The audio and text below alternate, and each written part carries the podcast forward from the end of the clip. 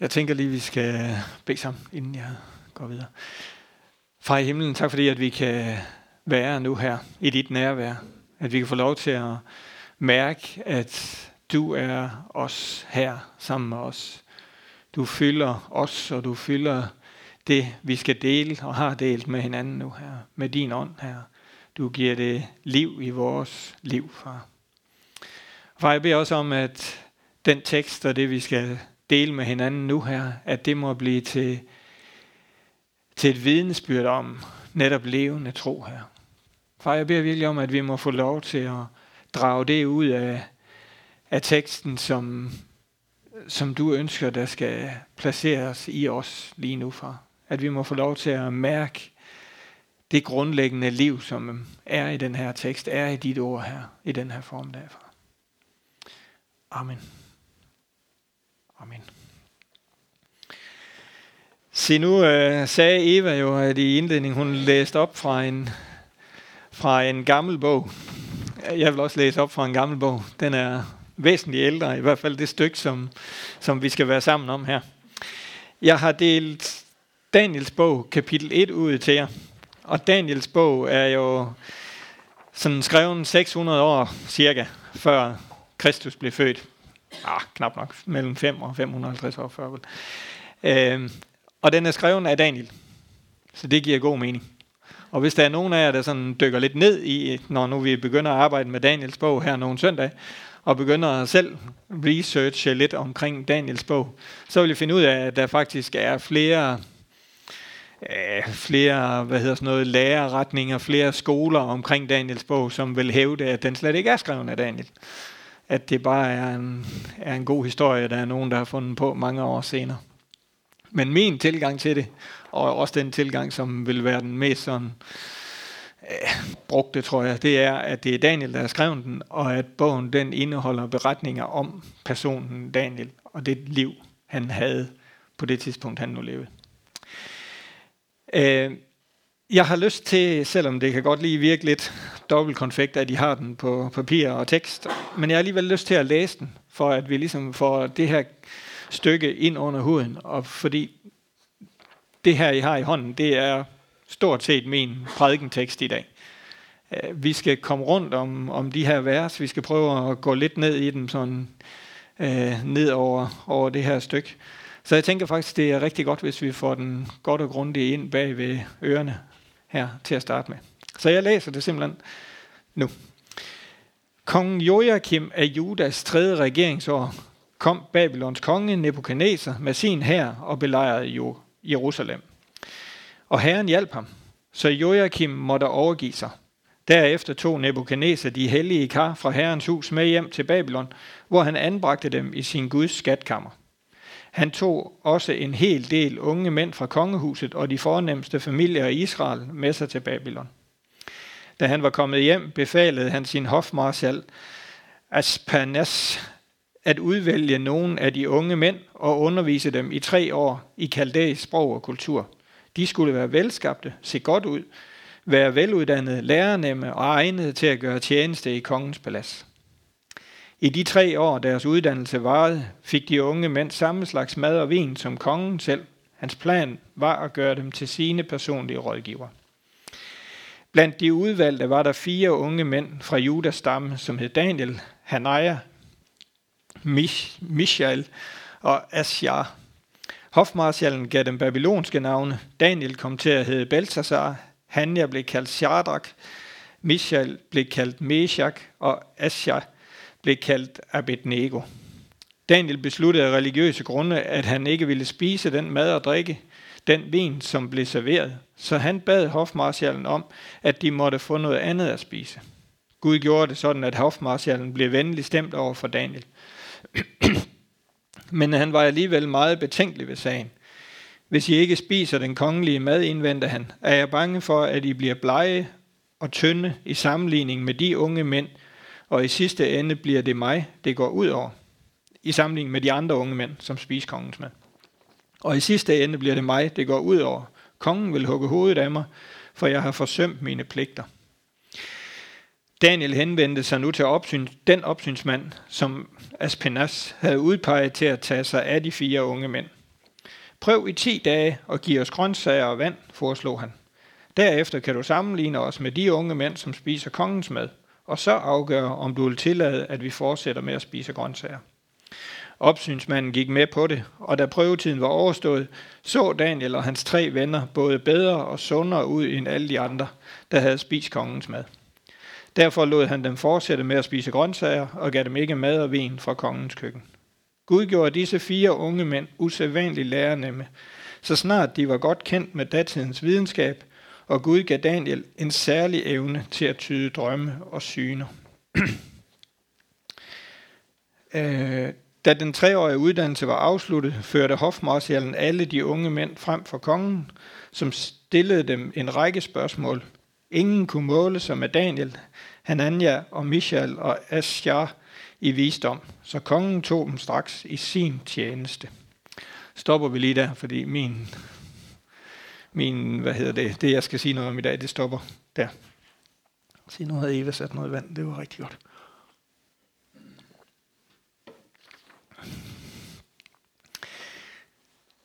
Ja. Vi skal sådan starte lidt fra bunden og prøve at finde ud af, hvor er vi egentlig henne? Hvad er det for en setting, Daniel han er i her? Og hvad er det egentlig lige, der, der sker rundt om de her vers? Og vi skal sådan ligesom prøve at, at se lidt på fortid og nutid og fremtid i den her tekst. Og vi skal se lidt på, øh, hvordan er det, Daniel er i den verden, han er i med sin tro. Og vi skal se lidt på det, at Gud griber ind, og det, at Gud ikke griber ind i den her situation. Så har jeg sådan lidt, lidt rammen. I det første vers, der stod, at kong Joachim af Jod... Nej, det gjorde der ikke. Der stod, i kong Joachim af Judas tredje regeringsår, kom Babylons konge Nebuchadnezzar med sin hær og belejrede Jerusalem. Og Herren hjalp ham, så Joachim måtte overgive sig. Og så dengang jeg begyndte at, kigge på den her tekst, så tænkte jeg, okay, her har vi allerede noget mærkeligt. Der kommer kong Nebuchadnezzar, som på den tid var den mest frygtede og den mest brutale og den mest øh, selvglade konge, man overhovedet kunne forestille sig. Og faktisk så står der nogen, der er ingen, står der nogen steder, der er ikke kommet nogen efter ham, som har været lige så brutal, og lige så øh, magtbegærlig, som han var. Så kommer han til Jerusalem, belejrer Jerusalem, og så står der, Herren hjalp ham til at overvinde Joachim, som var kongen af Israel. Der, der stansede min logik, indtil jeg begyndte at grave i, hvorfor i verden gjorde Gud det? Her er en konge af Israel, og så kommer Nebuchadnezzar og bare trumler ham ned. Hvorfor gjorde han det? Hvem var Joachim? Der er det ved det, at Joachim var godt nok Israels konge, men han var indsat af Ægypterkongen. Han var egentlig bare marionetdukke sat ind for at styre Israel, fordi Israel allerede på det tidspunkt var overtaget af Ægypterne. Så det Nebuchadnezzar han gør, det er, at han fjerner den ene belejrer, og så selv bliver belejret selv overtager landet. Så det var ikke en konge indsat af Gud, som øh, Nebuchadnezzar han øh, styrtede her. Så Gud han, han modsagde ikke sig selv ved ikke at hjælpe Joachim. Faktisk så var Guds tanke at bevare Israel. Fordi hvis Israel havde blevet ved med at være under kong Joachim og Ægyptens herredømme, så var den bare lige så stille blevet forsvundet. Så Gud skulle finde en eller anden måde at redde Israel på. Og af alle måder, så vælger han at gøre det ved at lade Nebuchadnezzar overtage. Og så fortsætter historien om Daniel derfra. Så Daniel, han vokser altså op under den her belejring af Ægypterne. Han vokser op, da Nebuchadnezzar kommer og overtager øh, landet. Han er sådan cirka 17 år, da han bliver flyttet til Babylon, da han bliver taget med de andre, der så godt ud. Det synes jeg var sådan et sjovt udtryk, der også stod i teksten her, at de skulle være kloge og se godt ud, og så kom de med til, til Babylon for at blive tjenere for kong Nebuchadnezzar. Og det er her, Daniel han, han er. Han er 17 år og vokset op under belejring. Vokset op i et land, som er Guds, men som han må jo kigge på, at Gud ikke formår at beskytte. Han må jo have tænkt, da han vokser op, hvorfor skal vi være belejret af Ægypterne? Hvorfor skal Nebuchadnezzar komme og ødelægge det hele? Så det er ligesom hans, hans baggrund, han går ind i og blive flyttet med til Babylon. Og når vi går længere frem i Daniels bog, så er Daniel jo, og det kan vi også se her i teksten, en, i den grad troens mand. I den grad en, som holder fast i sin tro på Gud. Men man kan godt tænke, den baggrund, han kom fra, det er måske ikke lige der, han har hentet sin opbygning. Hvor har han fået den tro fra, som fører ham igennem alle de her år i babylonsk fangenskab og arbejde for kongen? Hvor har han fået den fra? Hvem er det, der har bygget den her tro ind i Daniel? Når han nu kommer fra et Israel, der mere eller mindre ligger i urin, ruiner, og et Israel, som i den grad har svigtet Gud, og i den grad har gået imod Guds vilje. Så det er i hvert fald ikke det samfund, eller det miljø, eller den kirke, han er vokset op i, som har givet ham hans tro. Og så kan man spørge sig selv, hvor kommer han så fra? Måske er Daniel vokset op i en familie, der midt i den her kaos, der midt i det her nederlag, som Israel var i, har blevet ved med at holde fast i. Gud, han skal nok føre os igennem. Måske har hans far og mor, hans familie, været sådan en lille ø der midt i kaos og nederlag og i svigt i forhold til Gud. Hold fast i, at Gud han skal nok føre os igennem. Et eller andet sted må der jo være blevet bygget en tro i Daniel. Når vi læser videre i, i teksten her bare i dag, så kan man jo se den tro. Og hvad er det så, han bliver flyttet hen til? Hvad er det, Daniel han, han bliver flyttet hen til? Hvad vil det svare til i vores verden? Øhm, øh, jeg var sådan lidt, jeg ved ikke, om jeg havde frimodighed til at gøre det, men i stedet for, øh, i stedet for Nebuchadnezzar, så kunne vi jo sætte Putin ind. Og i stedet for Herrens hus og, og kong Joachim, så kunne vi jo sætte Lars Lykke ind. Det, det, det er sådan meget karikeret. Men det svarer til, at vi blev overtaget af en magt, som var så meget mere voldsom og så meget mere stor, som, som den russiske magt ville være, hvis de kom og overtog Danmark. Og det, de, det Nebuchadnezzar han gør, det vil jo svare til, at, at, at Putin kom, og russerne kom og tog øh, hele vores grundlag væk fjernede flaget, fjernede, øh, hvad hedder han, der sidder over på Kronborg, Holger Danske, altså alt det, som er, er, er lige med vores identitet. Fjernede alle kirkelige øh, ting inde i, i kirkerne, ryddede domkirken. Det var det, Nebuchadnezzar han gjorde. Han ryddede alt fra landet Israel og tog det med og gemte det i sin, i sin Guds skatkammer jeg kunne ikke lade være med at, at, at lægge mærke til i teksten her. Der står, øh, han tog de hellige kar med fra Herrens hus med hjem til Babylon, hvor han anbragte dem i sin Guds skatkammer. Men prøv at lægge mærke til Gud i det der, i sin Guds skatkammer. Det er skrevet med lille. og hvor alle de andre, hvor der står Gud som Israels Gud. Det er skrevet med stort med selvfølgelig sådan en, en, en, en hentydning til, at, at hans Gud var mindre end, end Israels Gud. Nå, det var bare lige sådan en lille detalje, jeg lå mærke til der. Øhm, men alt det blev fjernet, samtidig med, at han fjernede alle dem, som var bærende for landet. Han tog en del unge mænd fra kongehuset og de fornemmeste familier med. Det ville jo svare til, at, at alt det, der sådan byggede samfundet, alt det, der havde indflydelse, og alle dem, som stod for noget, der havde værdi, de blev taget med og placeret i fangenskab i Babylon. Og så var der et fuldstændig desillusioneret rige tilbage, der hed Israel, som var mere eller mindre udslettet. Øhm, Og det skulle Daniel så til at begå sig i. Fjernet fra sit hjem, fjernet fra alt det, han kendte, fjernet fra det, som han på mange måder havde haft en fast tro på igennem den familie, han var vokset op i. Øhm, og så skulle han til at, at, at være der.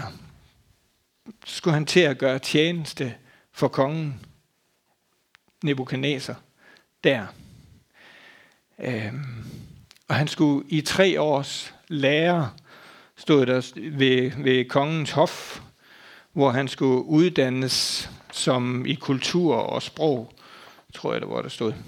Øhm, og hvis vi skal have geografien med i det her sådan en lille detalje, så er vi over midt i det der Irak i dag. Sådan, sådan cirka. Så han, han blev altså flyttet et pænt godt stykke fra Israel og så over til, hvad der måtte være, ja, Irak cirka i dag. Det siges at være cirka det samme sted, faktisk sådan lidt sjov detalje, som Abraham han kom fra. Der står Abraham, han var fra Ur i Kaldæa, og det man sådan betegner som, som det Babylon, de snakker om her, det ligger faktisk lidt samme sted. Så egentlig lidt en sjov tanke, at, at ja, der er sådan en eller anden sammenhæng i det. Men der begynder han altså at skal være tjener for Nebuchadnezzar. Og jeg ved ikke, hvordan I tænker, det må have, have føltes. 17 år gammel sammen med fire af sine studiekammerater med hver deres iPhone. Nej, men jeg tænker bare sådan billedet af, hvad er han for en fyr, 17 år gammel, der står der og skal begå sig ved hoffet øh, og blive prøvet i den grad, som han bliver.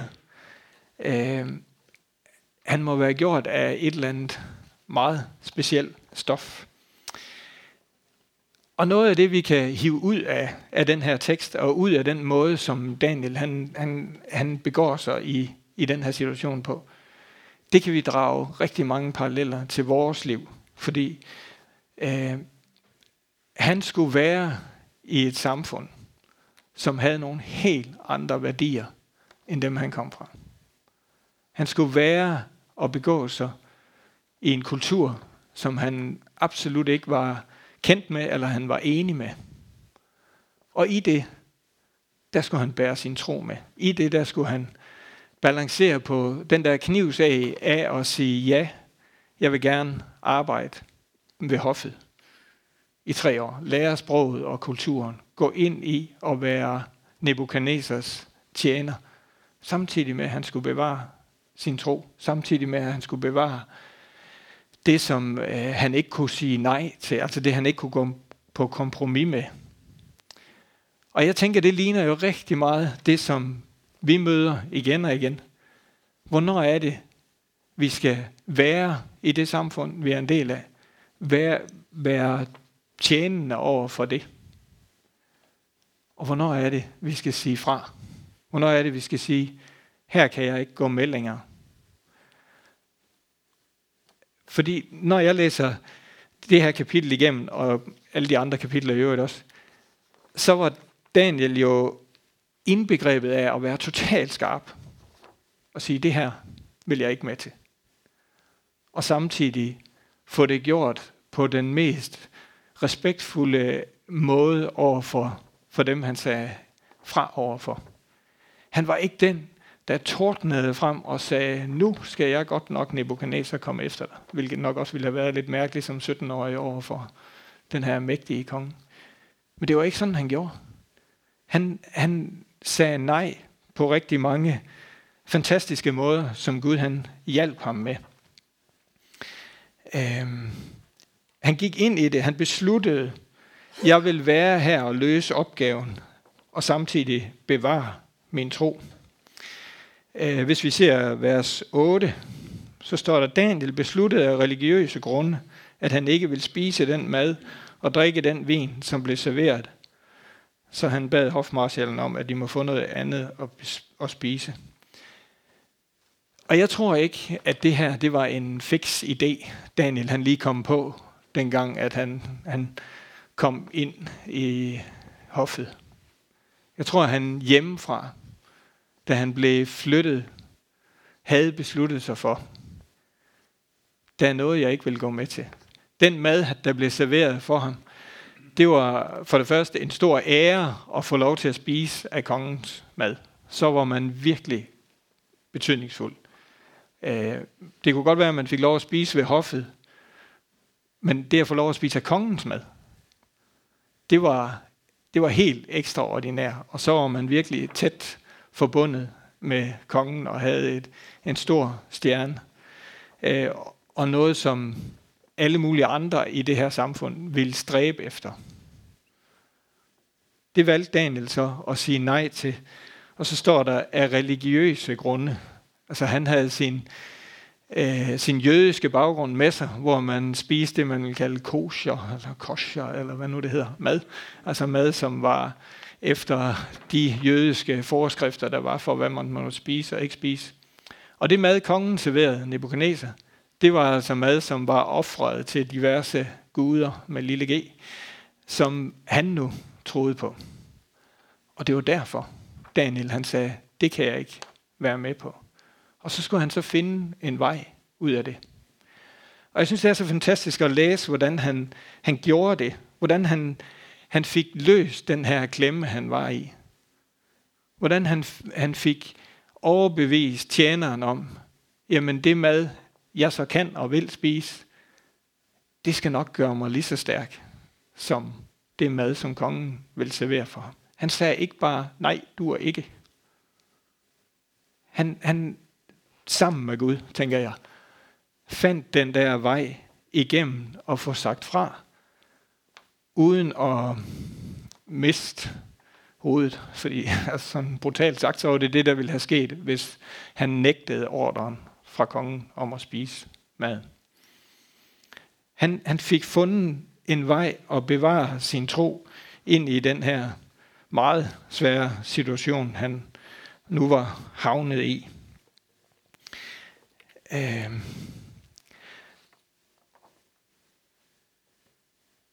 Og en af de ting, der også er, skal jeg lige bare lige finde, hvad vers det stod i.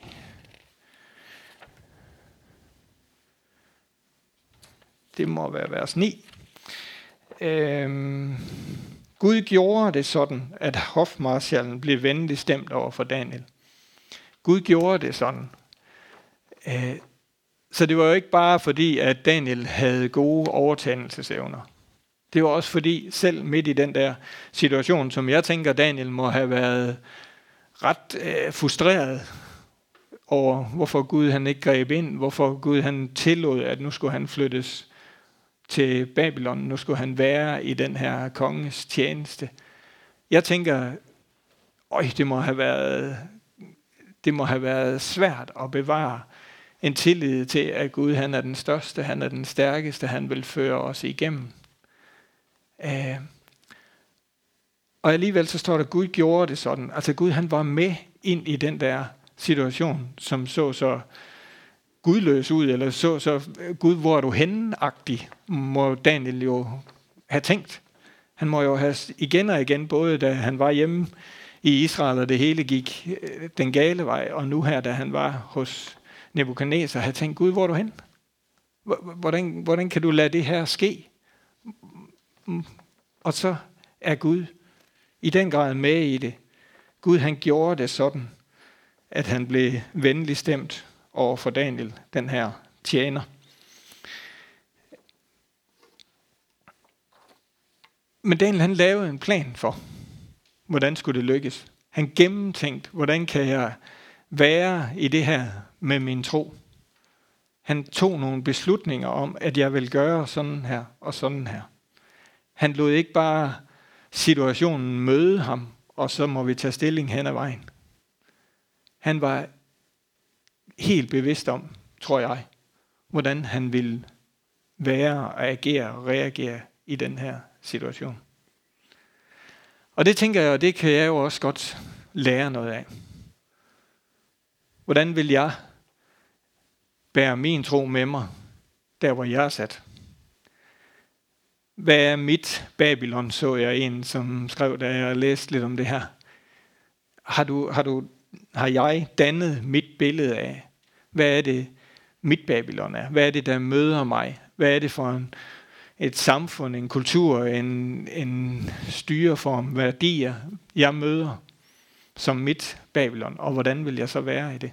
Hvad, hvad er det, jeg vil øh, gå med til, tage imod? Og hvad er det, jeg vil sige fra overfor? Og det, det tror jeg ikke, Daniel han gjorde bare sådan efter for godt befindende.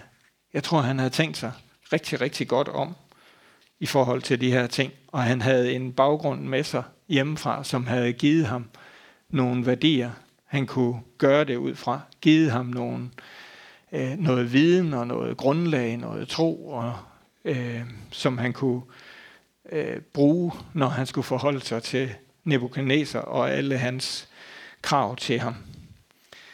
Øhm.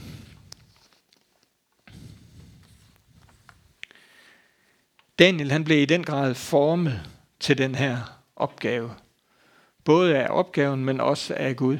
Han blev formet, inden han overhovedet blev flyttet fra Israel til Babylon, men han blev også formet af at være i det. Gud han formede ham, han dannede ham gennem det, han kom igennem. Han var i Babylon sådan alt i alt i 60-70 år i tjeneste for Nebuchadnezzar hans uddannelse herinde, han ligesom var færdig uddannet drømmetyder, eller hvad nu det var for en afdeling, han var sat i. Den var tre år. Og jeg tænker, det må have været nogle enormt lange perspektiver for Daniel. Og, og ligesom skulle være i det her. Alene tre års uddannelse i et, jeg ved ikke hvad, komme med et bud på, hvad, hvad vil det svare til, vi bliver bedt om at uddanne os til. Noget, som ligger meget langt fra vores egen værdier og tankegang. Astrolog måske, eller... Ja, det var en blanding af viden og... Men det var i hvert fald noget, som i den grad var imod hans baggrund, imod det, der var i Daniel. Og alligevel så valgte han at være i den her uddannelse. Så valgte han øh, at ligesom tage chancen og så stole på, at øh,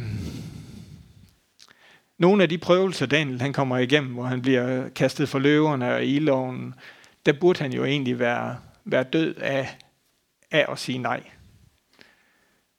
Men jeg tænker, havde han sagt nej til at at adlyde kongens ordre om at tage den her uddannelse, adlyde kongens ordre om at blive kongens tjener, så tror jeg, så havde der ikke været nogen vej for ham. Så havde han bare mistet livet, eller mistet øh, muligheden for at, at, at få den indflydelse, han så fik gennem at være kongens drømmetyder, og at Gud han kunne bruge ham på den måde.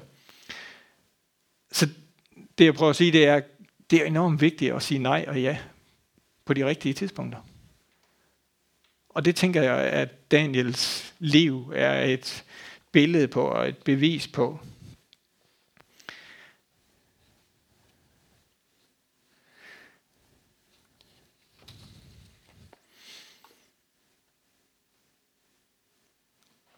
Og så tænker jeg også, Daniel han var her sammen med sine, med sine tre venner.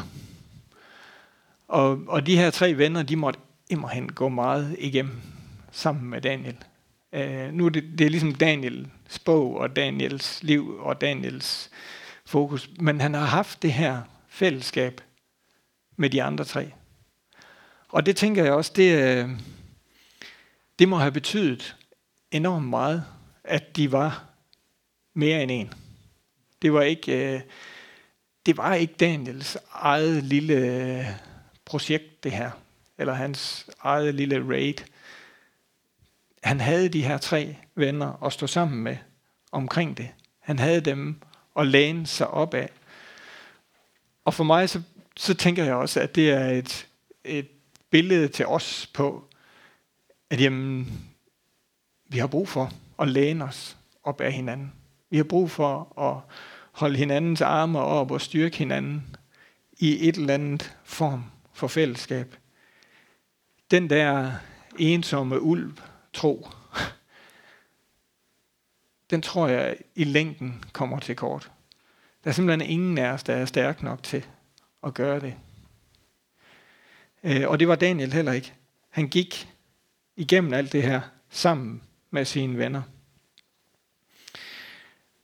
Øhm.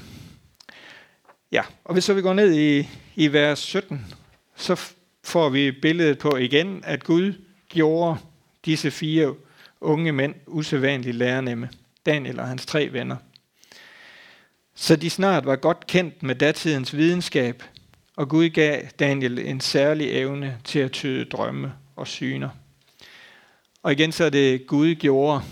Vi var inde på, at, at Gud han, han gjorde noget i forhold til opsynsmanden, og Gud han øh, hjalp Nebuchadnezzar til sejren over Joachim. Så der er sådan tre steder i den her tekst, hvor Gud han sætter sit fingeraftryk, hvor det er sådan meget tydeligt beskrevet i teksten, at Gud han var med igennem alt det her. Øh, han gjorde dem usædvanligt lærernemme, så de blev godt kendt med datidens videnskab. Øh, og hvis vi sådan skal hive den øh, 2600 år frem, og igen sige, jamen, hvordan vil, vil Guds fingeraftryk i et menneskes liv så se ud i dag? Kigger vi rundt og får øje på, at dem Gud gjorde lærernemme over for at lære et eller andet. Uh, vi, ja, ham har I også mødt. Ham, uh, Jakob, der var her engang, sad i sin rullestol og var totalt øh, hvad hedder sådan noget, bundet til sin rullestol af muskelsvind. Men Jakob er vanvittigt skarp på alt sådan noget fysik, øh, sådan noget astrofysik ting og verdens sammensætning langt ud over det, vi fatter. Øh, og jeg tænker, han er for mig en af de her, der blev skarpe på noget, som kunne i vores øjne sige, hvad skal vi med det? Men Gud, han kunne bruge det. Gud, han kunne bruge det ind i den sammenhæng, Daniel blev sat. Og jeg tror også, at den her lærenemhed over for et eller andet, er Guds finger til at præge verden. Når vi, øh, når vi bruger den øh, lærenemhed, den, den mulighed for at, at tage viden til os, som kan præge den verden omkring os. Så tænker jeg, at vi skal ikke altid bare kigge på, at jamen, Gud gør os lærernemme til at forstå Guds ord, eller Gud gør os lærernemme til at formidle, eller Gud gør os lærernemme til lovsang, eller et eller andet andet, som er meget sådan i vores bevidsthed kirkeligt. Og sådan, hvor vi tænker, jamen her kan man præge med noget fra Gud af. Måske skal vi få øje på de mennesker, som er givet en speciel gave til viden, og samtidig med kan bære den her viden ind i verden med en tro, som Daniel han gjorde. Og, og, og det, det, det udfordrer i hvert fald mig selv, da jeg arbejder med den her. Kan jeg, kan jeg se de her mennesker, eller kigger jeg bare hen over dem som nørder, eller kigger jeg bare hen over dem som mennesker, der har en ubrugelig viden om et eller andet? Det tror jeg faktisk nemt, jeg kan komme til. Og ikke få øje på en gudgiven lærernemhed. Og så må jeg også tænke den ind imod mig selv, og sige, jamen, hvor er det henne, Gud har givet mig lærernemhed? Hvad er det, jeg har let ved at lære? Og hvordan kan Gud så bruge det, som han brugt Daniel? Og så kan I jo begynde sådan at være en lille smule udansk og sige, hvad er jeg god til? hvad, er det, hvad er det, der er min gave i forhold til, at her tager jeg viden til mig på, på en lidt øh, nemmere måde end på så mange andre områder, og måske også nemmere end så mange andre gør. Den, den må du selv råde med. øh, pointen var, at Gud han, han var i den her situation. Helt fra, at han lod det ske, at Israel blev flået fra hinanden. Han lod, han, han kunne virke ind i Nebuchadnezzars hof, som i den grad var ugudelig i forhold til Gud. Og han kunne virke øh, ind i, i Daniels liv. Han kunne give ham evner, som måske ikke lige umiddelbart var åndelige, kirkelige, jødeagtige, men som kunne gøre, at han fik den plads og den position, Gud skulle bruge for, at han kunne genopbygge Israel, som jo egentlig er det, der sker, når vi kommer hele den her bog igennem. At Daniel bliver brugt som den, der kan føre alt det, som Nebuchadnezzar havde stjålet fra Israel, de hellige kar, tilbage igen. Men han skulle hele vejen igennem Nebuchadnezzars hof, for at det blev muligt. Og faktisk mere end det. Han skulle være i, i det babylonske riges tjeneste under flere konger. Det var ikke bare den ene konge, han skulle tjene. Han skulle tjene to mere faktisk. Inden at, at han fik så meget position i Babylon, at han kunne sige, nu skal de have lov til at tage tilbage og genopbygge deres land. Så han startede ud med sin tro i det helt, helt små, med at sige, her kan jeg ikke være med længere, det mad, I vil servere for mig, der må jeg sige fra. Og sammen med Gud finder han en vej at gøre det, så han stadigvæk kan være i Guds plan for det, der skulle ske længere frem. Og der tænker jeg også, nogle gange så kan vi tænke, jamen var det ikke fuldstændig ligegyldigt, når nu det handler om, at Israel skal genopbygges, om så lille Daniel, han spiser de her gulerødder, eller han spiser det kød herover. I den store sammenhæng, så vil jeg godt tænke, same, same. Gud, det må du ligesom kan, hvor stor er du lige, agtig. Men det var det jo ikke, fordi det handlede om langt mere end gulerødder og kød. Det handlede om hjertets indstilling for Daniel, og det handlede om tilliden til, at Gud kunne føre det igennem, han var begyndt på. Så ordene, der også står et eller andet sted om at være tro i det små, de starter her for Daniel. Det var her i hans valg, i det helt enkle, lille, praktiske, dagligdags ting. Grundlaget blev lagt for, at han en dag kunne sige til øh, den babylonske konge, der så var på det tidspunkt, nu er det tid til, at de skal tilbage igen. At han kunne få lov til at ikke bare være drømmetyder, fordi reelt var det jo det, han var sammen med et hav af andre, som havde samme titel i det babylonske rige som ham. Drømmetyder og, og, og en, som ligesom skulle underbygge, hvad det var, kongen tænkte. Men han var jo Guds profet. Han var langt mere end, end drømmetyderen, fordi Gud brugte jo bare de her drømme, Nebuchadnezzar nu havde, til at, at gennem Daniel føre igennem, hvad det var, han havde gang i. Jeg tror, for at være helt ærlig, at Nebuchadnezzars drømme, de var plantet i hovedet, eller hvor nu drømme de er hen, af Gud. For at Daniel så igennem dem kunne få lov til at give det budskab til dem, der ville høre øh, fra Gud. Og på et tidspunkt, så, så kommer vi også til, og det er så teaseren, at jo faktisk, han bliver omvendt. Han får lov til at, at møde Gud, den her onde mand, Nebuchadnezzar. Han får lov til, igennem Daniel, at møde Gud. Og det må jo have været vildt for Daniel at se. Men uh, det kommer i næste afsnit Ja, hvad det siger, Mads. Nej, soap. Øhm, ja. Det, man kan, kan gå hjem og gøre, det er at læse Daniels bog igennem. Nu har jeg i første kapitel. Øh, og så tænk på den på den måde, at der er så mange paralleller til Daniels ageren, til Daniels måde at være i det, han var blevet sat i, som er lige til at tage, har han sagt, over til os og sige, jamen, hvordan vil jeg reagere, agere i mit Babylon, i det, som er min kontekst, sammenhæng. Hvordan, jeg, hvordan er det, jeg vil tage min tro med? Vil jeg bare være sige nej til alt det, der, der kommer fra samfundet?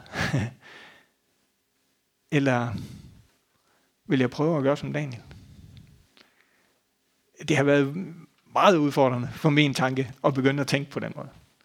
Øh, ikke at jeg ikke har stødt på Daniels bog før, og ikke at jeg ikke har læst historien om Daniel, der blev smidt i løvekuglen, og Daniel, der blev smidt i den glående ovn, og øh, blev forrådt af dem, der var rundt om ham, og alle de der sådan, klassiske historier. Men den, den baggrund, den sammenhæng, den tanke, Daniel går ind i alt det her på, synes jeg er så fantastisk.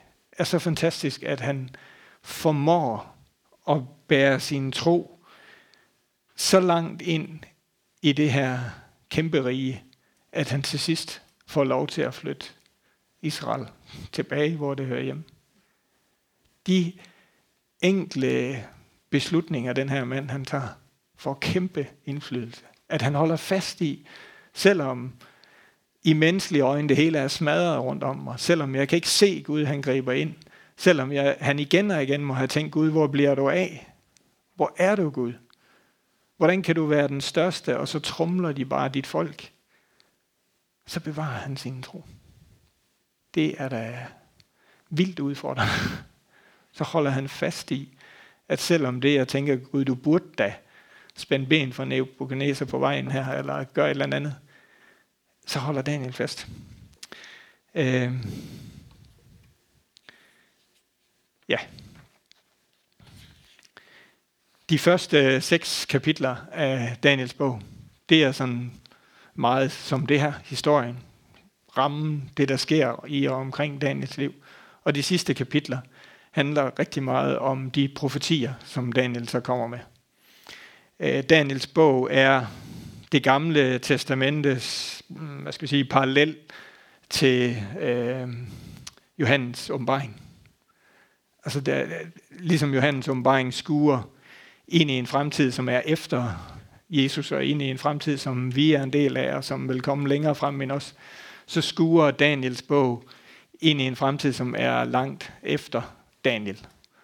Og mange af dem, der siger, jamen det kan jo ikke være Daniel, der har skrevet den her bog, fordi han skriver jo om ting, der først sker flere hundrede år efter. Han skriver dem. Det kan han jo ikke vide. Nej, men det er jo netop fordi, det er en profetisk bog. En bog, som, hvor Gud han giver os nogle glimt af noget, der sker længere frem. Daniel i de sidste kapitler forudser sådan historiske ting, der sker langt efter hans egen tid. Øhm, så hvis man læser den med den lille overskrift, at når man er kommet til kapitel 6, så er historien slut. Eller i hvert fald det, man sådan får at vide om Daniel. Og så fra 12 og, eller fra 6 og videre frem, der handler det om den profetiske Daniel, der siger en hel masse ting ind i fremtiden. Så er det måske nemmere lige at, at forstå, hvad det er, man læser. Ja, det blev meget sådan øh, undervisende-agtigt, men det var helt bevidst for at få lagt en eller anden øh, grundlag. Og øh, grunden til, at jeg ikke lod jer melde ind med noget, det var faktisk, at hvis der er nogen af dem, der ikke er her i dag, der hører det her på, så får de baggrund med. Øh, ja. Vi skal bede sammen. Og egentlig så har jeg lyst til her, at vi... Øh, har du lyst til at bede? Har du lyst til at også bare bede noget af det ud, som det her måske har sat i gang i dig? Øh, så gør det. Så vi bruger lige lidt tid nu til, til bøn. Far i himlen, tak fordi at vi kan suge til os af dit ord og af Daniels liv, og vi kan få lov til at, at spejle os i, hvad det var Daniel han gjorde, og hvad det var han oplevede, og hvad det var for nogle fantastiske ting, han fik lov til at være en del af. Og far i himlen, jeg beder om, at vi også må få lov til at være tro helt ned i det små, for at få lov til at se alt det store, du har til os her. Vi må få lov til at mærke og kende, når det er dig, der griber ind. Når det er dig, der er i situationen og gør mennesker omkring os velvillige øh, eller skaber rammer og situationer, så at vi kan få lov at gå igennem med vores tro her. Far, jeg beder om, at vi også må, må bøje os ind for dig, ligesom Daniel han gjorde. Være i dit nærvær og hejse flaget for, hvem du er, selvom det koster. Selvom det koster, at vi skal holde fast i, at du fører det igennem i sidste ende her.